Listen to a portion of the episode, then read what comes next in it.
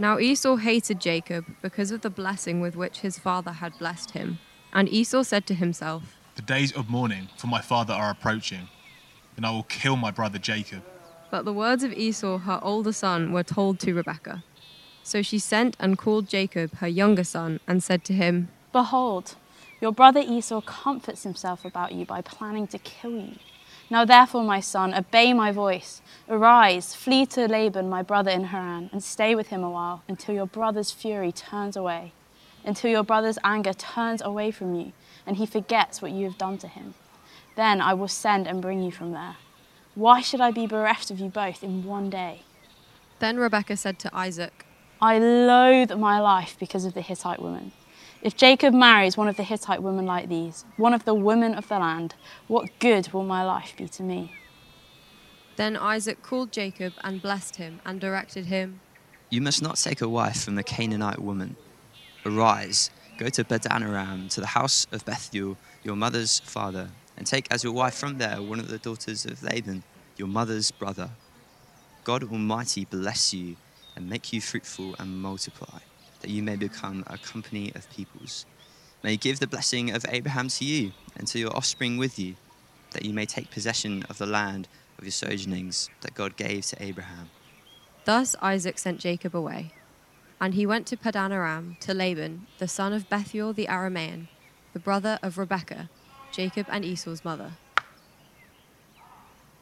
Now Esau saw that Isaac had blessed Jacob and sent him away to Padan Aram to take a wife from there, and that as he blessed him, he directed him, You must not take a wife from the Canaanite woman.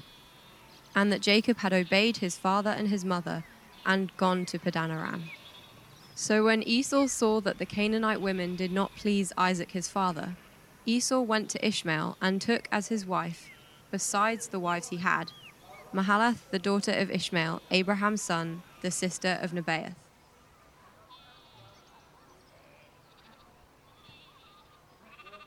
Hello and good morning. My name is Stephen, and it's wonderful to be able to speak to you today, uh, particularly if you're at the Villas in Hove or Oasis in Hangleton or over the far west at Shoreham uh, Centre. Great to have you with us today as we continue in our Promise Endures series. And I've got some really good news uh, for you today, which is hopefully going to add to your already brilliant morning and brilliant service.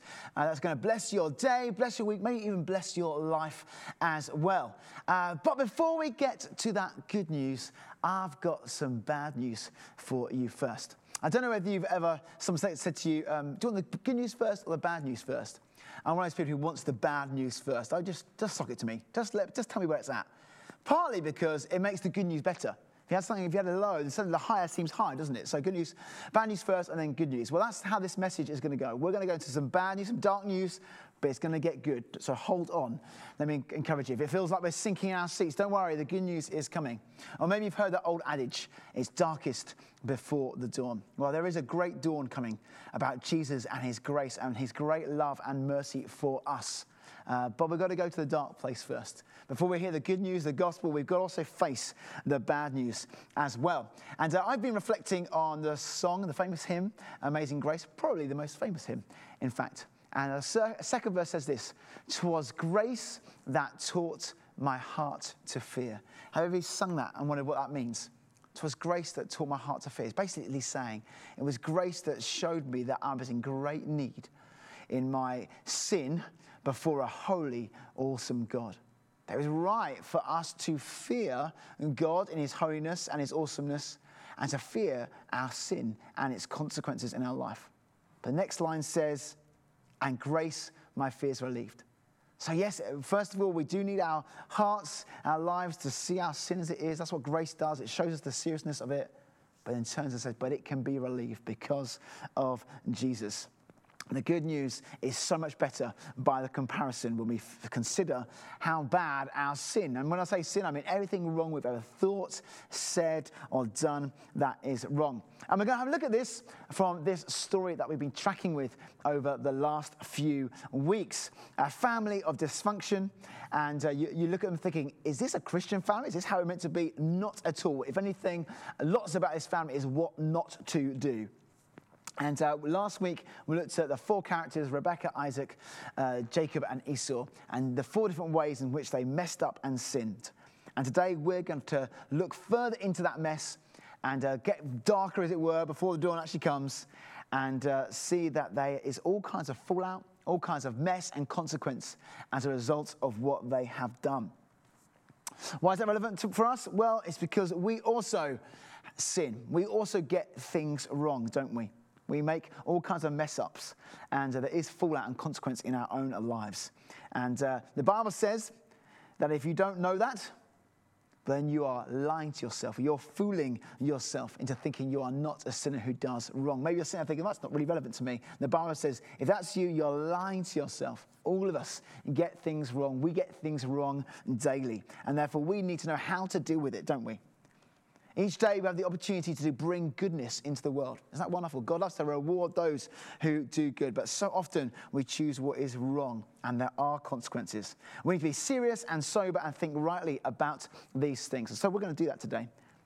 So, to do that, we're going to get back into the story. So, let me recap uh, where we're at. So, previously on the promise endures. Uh, we've got Isaac and Rebecca, this married couple, and they have had twin boys, Esau and Jacob. And uh, Isaac and Rebecca, they have this, do this terrible thing that we've seen time and time again in Genesis where they have their favorites. Having favorite children does not work as the Bible would describe here. It shows time and time again that's not the right way to run your family. Uh, Isaac, he loved Esau, his firstborn. Rebecca f- preferred her younger son, Jacob. And uh, Esau, as the oldest son in their uh, time and tradition, was the one who's received the blessing as the firstborn from the father. And uh, there's one day where I, uh, Isaac says to Esau, Right, today's the day. I'm going to pronounce my blessing upon you. Go and get me some food.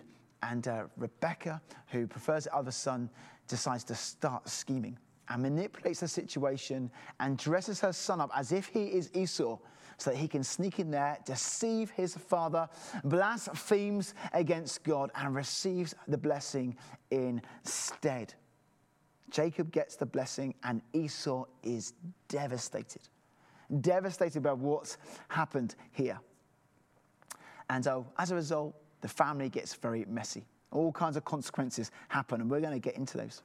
But here's a question first. Because Jacob received the blessing, uh, you know, by deceiving his brother, but in one sense, is that really wrong? Because Jacob was the one who was meant to receive the blessing according to God. God had kind of said earlier on that Jacob was the one who's to be blessed. It's through him that God was going to work things out. So surely it can't have been that bad to have done the wrong to do, get the right outcome. But actually, the Bible is very clear. Doing wrong things for a right out- outcome is still wrong. The means, the ends do not justify the means. Romans 3:8 says very clearly that people who act in such a way should be condemned.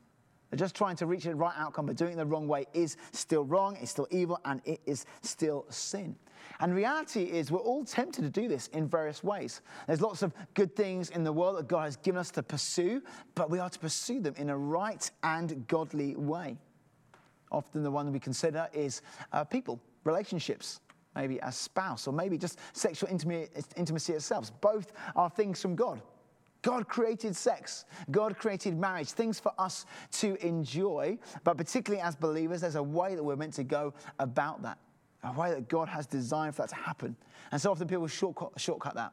In a desire to have a spouse, they choose the wrong spouse. Someone who's not suitable, someone who doesn't have the same beliefs and convictions about the person of Jesus and the gospel. Sometimes it can be we want money in the bank. Again, something that's not wrong. It's not wrong, wrong to want possessions, um, but so often we go about it, or some people go about it by cheating on taxes or through workaholism. We often talk about that as a sin, but kind of sacrificing everything on the altar, just working, put as many hours in as we can, get further up the ladder, get that promotion, get that money, get that paycheck. Or maybe it's more obvious ways like gambling. So suddenly having money, be able to buy things, can turn into an idol. So maybe it's just the comfort of having financial uh, freedom or having financial wealth. Maybe it's comfort. Again, comfort isn't itself wrong, but it is when we find it in the wrong places. Maybe through pornography, maybe through overeating or over drinking, maybe through just mind numbing social media and TV watching. Again, lots of things aren't necessarily wrong, but when they're done to a level where it expresses a sense of not finding our trust or our comfort in God. All good things, but tempting to get them in the wrong way. Act of not trusting in God. This is what Jacob and Rebekah did. They went about getting the blessing for Jacob in the wrong way, through deceit, through manipulation, and through blasphemy against God. And as a result, there is fallout because of it. If they had trusted God, God would have brought it about another way, in a good way.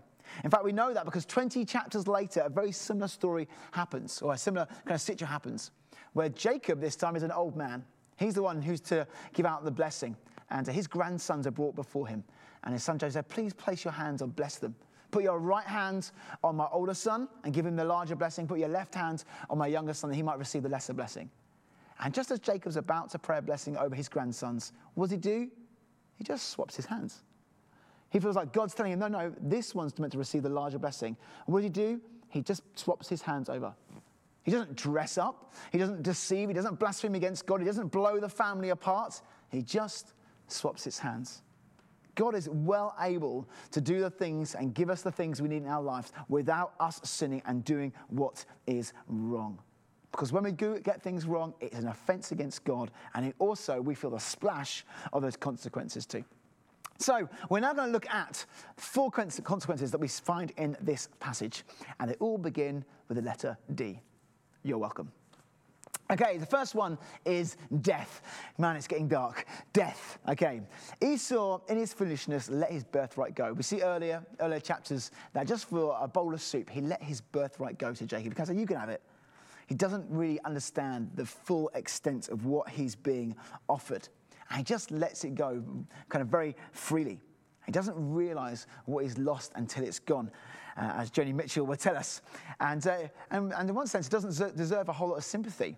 But in reality, he is still the victim of his brother's deceit. He has been betrayed. So I have a little bit of sympathy from at least.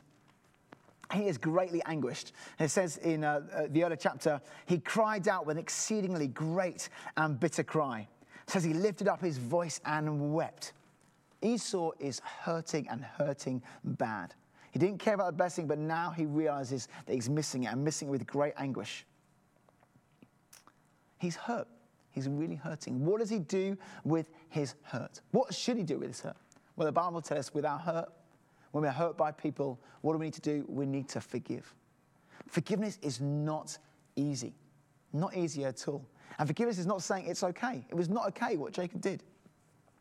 But forgiveness brings us in line with the way that God wants us to live, giving justice and judgment over to God. Knowing that all of us fall short and need God's forgiveness, therefore, we're to be those who give it away as well. That is not what Esau does, though. Instead, he takes what's hurt, his, his hurt, and he begins to harbor a grudge. It says literally that Esau held a grudge against Jacob because of the blessing his father had given him. And as a result, he starts off being a victim, he then becomes a perpetrator of sin becomes a victim of sin. He was a victim of sin, but suddenly becomes a perpetrator of sin. He nurses this bitterness instead of pulling up the weed, instead of letting God come and minister to uh, the, the hurt that was in his life. He lets this, these weeds kind of spread in his life and in his heart. And then he eventually says this Esau says to himself, The days of mourning for my father are near, then I will kill my brother Jacob. Death is brought into the mix. Where it was pain, where it was hurt, it's been left and it is grown into something far more ugly. It's turned into murderous intent. Esau wants to kill his very own brother. Bitterness left unchecked will do this. It'll turn into murderous thoughts. Have you ever been hurt by someone, genuinely pained, and you've just turned it over in your mind, turned it over in your heart again and again? It's just got worse and deeper and darker. Maybe you've not thought, I'm going to kill them but you may begin to harbor hate and anger towards them. Why Jesus tells us that when we do that, it's the same as murder. When we hate someone in our heart, it's like being murderous towards them. It brings death into the situation. Of course, we have sympathy for people when they get hurt by other people. But uh, we've all observed people where they've let that hurt fester and fester to the point where they then become ugly themselves. They become ugly in their sin. I was dealing with a, a married couple So a couple used to be married, rather, and uh, the, uh, the husband had cheated on the wife, uh, infidelity, and then eventually ended up marrying the person he cheated on with. And uh, they were married for 30 years when I begun to know them. And I got to know the spouse who was cheated on as well. And uh, for that family, the spouse who was cheated on was really difficult to be around. The couple had been married 15 years, divorced and separated for 30 years, double the time, but she was still wrapped up in the infidelity and the hurt done against her. And to the point where she was quite a difficult person to be around. She was difficult in the family, very cutting, and, and just, yeah, just a difficult person. And in one sense, there's loads of sympathy. She has been cheated on, she is being the victim.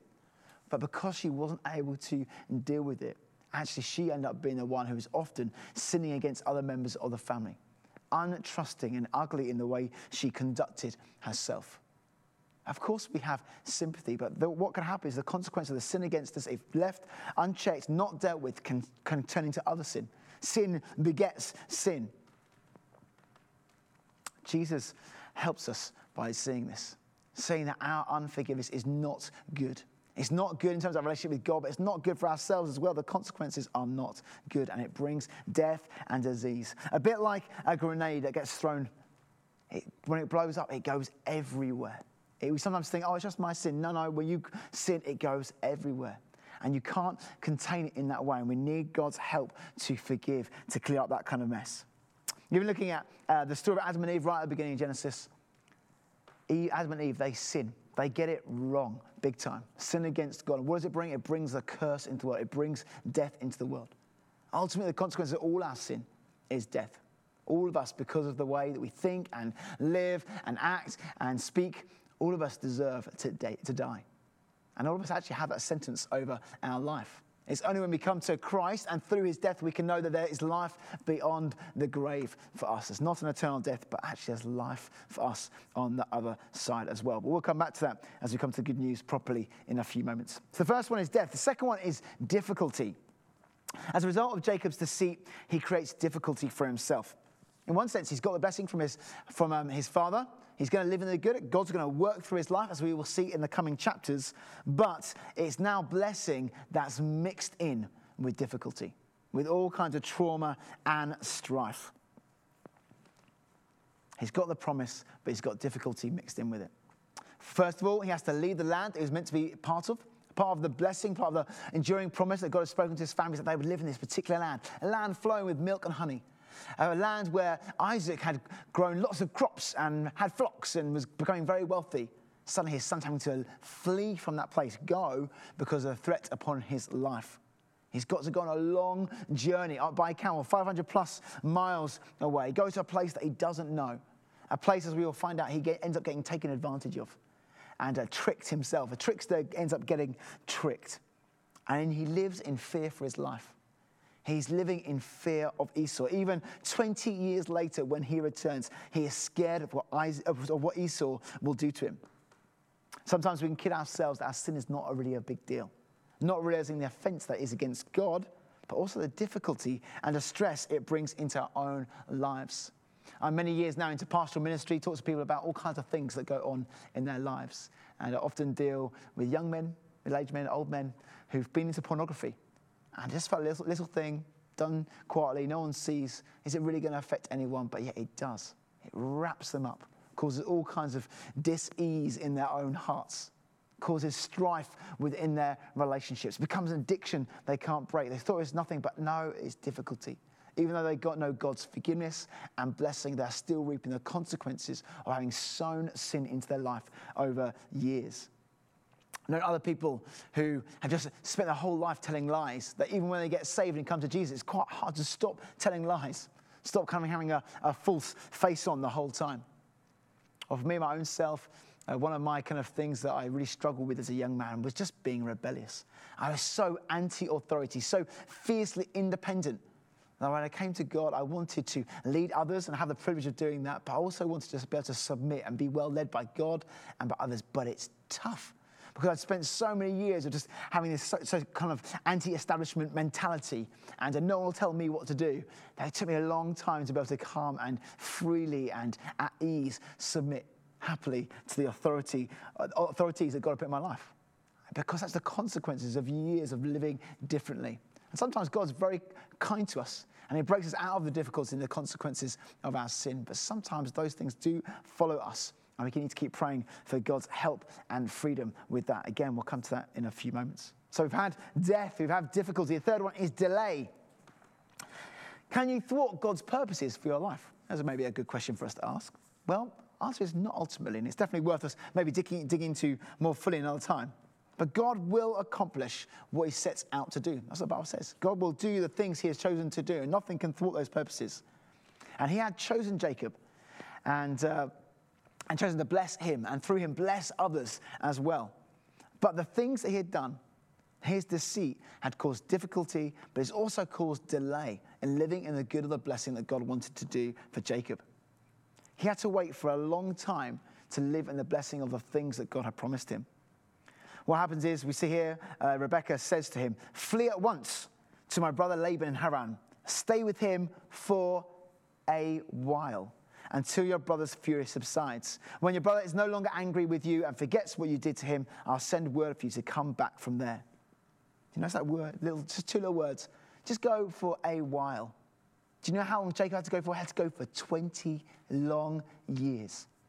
20 long years away from the place that he should have been, from the blessing that he should have lived in. He should have been living with his family in the land that God promised and begun to prosper and flourish there. He didn't. He got sent away for 20 years. I would like to say I am pretty good at getting from one side to Brighton other, knowing the, the routes that are the shortest. I'm quite good at shortcuts, but occasionally I don't get it right. In fact, probably more than occasionally, but often I don't like sitting in traffic. And so, in my impatience, I often try and find another way around. And uh, even when Google Maps tells me it's not going to be quicker, I, in my arrogance, think I can do it. And quite a few times I've ended up having to turn back around and end up joining the same queue of traffic I was in to start with, but further back down the line. It's a bit like that. Jacob and Rebecca, they've taken a shortcut to get the blessing. And what's end up having? So, well, they have got the blessing, but there is massive delay now involved in it. We can think we can ignore our sin, the difficulties in our life, just bump through. It's okay to sin, it's okay to take this shortcut, not realizing actually that mess is going to lead to further delay. In reality, sin holds us back and trips us up and causes delay. It says in Hebrews 12:1, let us throw off everything that hinders and the sin that easily entangles, and let us run with perseverance the race marked out for us. Okay, it's this picture of races that I talked about a couple of weeks ago about the race that God's given us to run. You know, it's hard to run a race when you're weighed down by things or you're entangled with things. So this passage kind of says, well, you know, if you're weighed down by sin and its consequences and entangled with it, it's much harder to run the race that God's given to us. You're going to go slower. Have you ever seen the Brighton Marathon or the London Marathon? People dressed in these big costumes. So one, one year I saw someone with a big rhino. I think it was at the London Marathon, you know, running for saving rhinos. And, you know, he made the marathon, he made it the whole way, but did he go slow? Yes, he did. Was he massively delayed because of it? Yes, he was. The mess of our relationships is caused by sin, the consequences, uh, maybe it's with our finances, whatever it is, that end up slowing down the purposes of God in our life, the blessing of God into life. I'm currently dealing with at least a couple of situations where sin either unrepented or yet resolved, is causing delay on all kinds of fronts. People just aren't able to move forward, not just with those particular relationships, but with just other things, because those things are so all consuming. Our sin, it causes difficulty, it causes death, it causes delay. The last one, it causes, here, I'll give you two Ds disintegration and distance, particularly in relationships. This dysfunctional family is now facing disintegration and relational as well as geographical distance. We don't know exactly what it did to Rebecca and Isaac's marriage.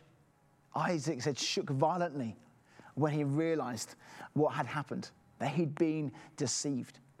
Who knows what that did to their marriage? He realized his wife was right in the mix of it, doing that to him. Was, she ever able, was he able, ever, ever able to trust her again? How is that intimacy left after that? We do know that the brothers, well, at least Esau hated Jacob with a passion enough to kill him. And Jacob has to flee, go, go to a place a long way away. And uh, he, we see from the passage that, that Jacob and his mum seem to have a special relationship. Yes, he's her favorite. And there's something about mother and son and, and the love they have for one another. But suddenly they're separated. And they might not know at the time, but they were then separated for the rest of their lives. When Jacob comes back, as far as we can tell from the passage, Rebecca at this point is dead. He never sees his mum again. This, this uh, son that she'd so cherished and wanted to have a blessing, wanted to maybe do life with, there's some reason why she loved him so much. Actually, she never saw him again. Distance was put between them. By grabbing at something, the close relationship is actually lost. When we sin, we ruin our relationships with other people. Even with uh, Jacob and Esau, they eventually come back to one another. We'll find that out. He gets to see his father again as well. So the horizontal relationships are broken, distance is put in, they do come back together, but the distance is there to start with, and it's not good. That's how sin does. Sin doesn't just affect us, it never just affects us, it affects those around us as well. And more importantly, it affects our relationship with God as well. There's a horizontal impact, there's also a vertical one. In the Bible, it talks about the Holy Spirit, the third person of the Trinity that comes and uh, lives alongside us as our comforter. And uh, the Bible says that we can quench the Spirit. That means we can extinguish the Spirit's work in our life. When we are sinning, suddenly we put distance between God because God doesn't want to work in a life that's full of sin. He wants us to be those who are repentant, who are seeking holiness. Also says that we can grieve the Holy Spirit, we can upset, we can offend the Spirit. It says this in Ephesians by bitterness, rage, anger, brawling, slander, and every form of malice. Elsewhere, it describes the uh, Holy Spirit like a dove, just a, a bird that's kind of sensitive. I once heard R.T. Kendall, very famous preacher, speaking about a family he knew who had some doves come and make nest in the eaves of their house. And uh, when they would argue or raise their voices or slam doors, what would happen? The doves would fly away. And uh, they felt like God spoke to them about that and about their conduct towards one another. And that when they're angry with one another or they're not being godly, what happens is the doves leave. And actually, that's a symbol that the Holy Spirit leaves. Now, obviously, we can never leave God's presence ultimately, but in terms of his felt relational closeness, that often goes when we sin, when we get things wrong. That's a consequence. There's distance between us and other people, but there's distance between us and God. Maybe right now you're feeling a certain coolness towards God or from God. May I suggest it maybe because it's of unrepentant sin, things that need to be dealt with. It's not always, but that can be a real cause of it. So, how do we deal with sin? How do we deal with its consequences? Do we try harder to not sin? Do we try and be good? Can we make up for it? Well, Esau certainly tries. We see in the passage uh, that uh, Esau had been a bit offensive in the way he, had gone about some things in his life. He'd gone and married two women uh, locally, uh, which brought great distress to Rebekah and Isaac because they knew that they didn't want their sons to marry local women. Not because they were racist necessarily, although the language is pretty fruity in this passage, but because they wanted their sons to marry women who are of the same uh, mindset when it came to God and the promises that God has spoken to them. And they were concerned that if their sons married people who didn't, that they would be drawn away from the living God and worshipping Him properly. And so he got married two, not just one, but two women from another tribe. And when he sees that Jacob is sent away to go and find a wife from the right place, he thinks, oh, maybe I can make things right. I've got these two kind of wrong wives. I know what, I'll go and get a right wife. And so he adds to it. So he's got only three wives. Let me just be clear. The Bible does not think multiple wives, multiple spouses is a good thing. Again, this is another descriptor of people being sinful and getting things wrong. So he gets multiple wives. That's wrong in itself. And he misfires anyway. He tries to get the right wife, but even she isn't quite right because he just doesn't understand where the blessing is coming from and how it's meant to flow and the person he's meant to marry. And if anything, it demonstrates what Isaiah says that all our efforts are filthy rags. Esau makes efforts to sort out his own sin and unrighteousness by kind of trying his own efforts. But the Bible says our own efforts to be righteous, they're like filthy rags on a Sunday lunch. Um, after this message, I will be going home to have my roast chicken, which we basically have every single Sunday. And my wife makes the most superb gravy, and my wife reminds me every single Sunday, Stephen, you might want to change your shirt because uh, I'm normally wearing something nice for, for church. And so I change my shirt because invariably I will spill my wife's gravy down my top. I'm a spiller, that's the way it is. And uh, but so it's a bit like getting a bit of gravy on your top and thinking, oh, how shall I clean that up? And The Bible says it's like taking a rag and dipping it in old engine oil and trying to clean it up. That's what our finest efforts, our finest efforts of, of kind of cleaning ourselves up, actually then make it work, make it worse. It's trying to do God's job for him, which is again more offensive to God. There's only one way to receive forgiveness for the things we've done, done, done wrong, and that is through Jesus. By His grace and by His mercy alone. There is only one way. It is through Him and through Him alone. You can't make it right on the cosmic scales. It's not you've got it wrong and you can try and make up for it by doing right. That doesn't how it work. That's not how it works. Your offense to God is so deep, and any ability to try and make it right actually just puts more things on that side.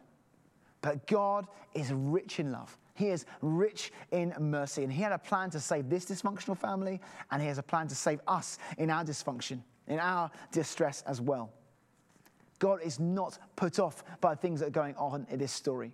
His enduring promise remains. He is committed to blessing this family, committed to blessing the nations through them, blessing, committed to blessing people right down through history through this family line. How do we know that? We know that because when Jesus came, it gives us a family tree. Who's in his family? These people, these scoundrel, scandalous people, these scoundrels are in his family line, along with lots of other people. Prostitutes and uh, adulterers, all kind, murderers, all kinds of people appear in Jesus' line. He, in one sense, is happy to be associated with them. He's making a point. He's saying that he has come for people just like this, for people just like me, for people just like you. He was happy to associate with these people as his ancestors. When we see Jesus' life on the earth, who does he associate with? With prostitutes, with drunkards, with those who people cheated with their money.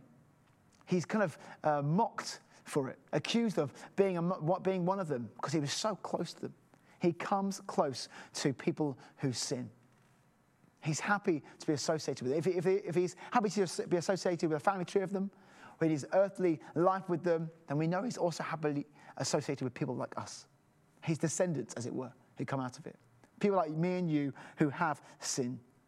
With his church, his church, which is far from perfect, the church that he, he, he takes as his very own bride, has all kinds of spots and wrinkles and blemishes. Hopefully, you love Emmanuel. I certainly do, but it's not without spot or wrinkle or blemish. But our hope is that Jesus loves this church. He loves each one of us as well, is committed to us, loves us as we are, and also committed to making us more like Himself too.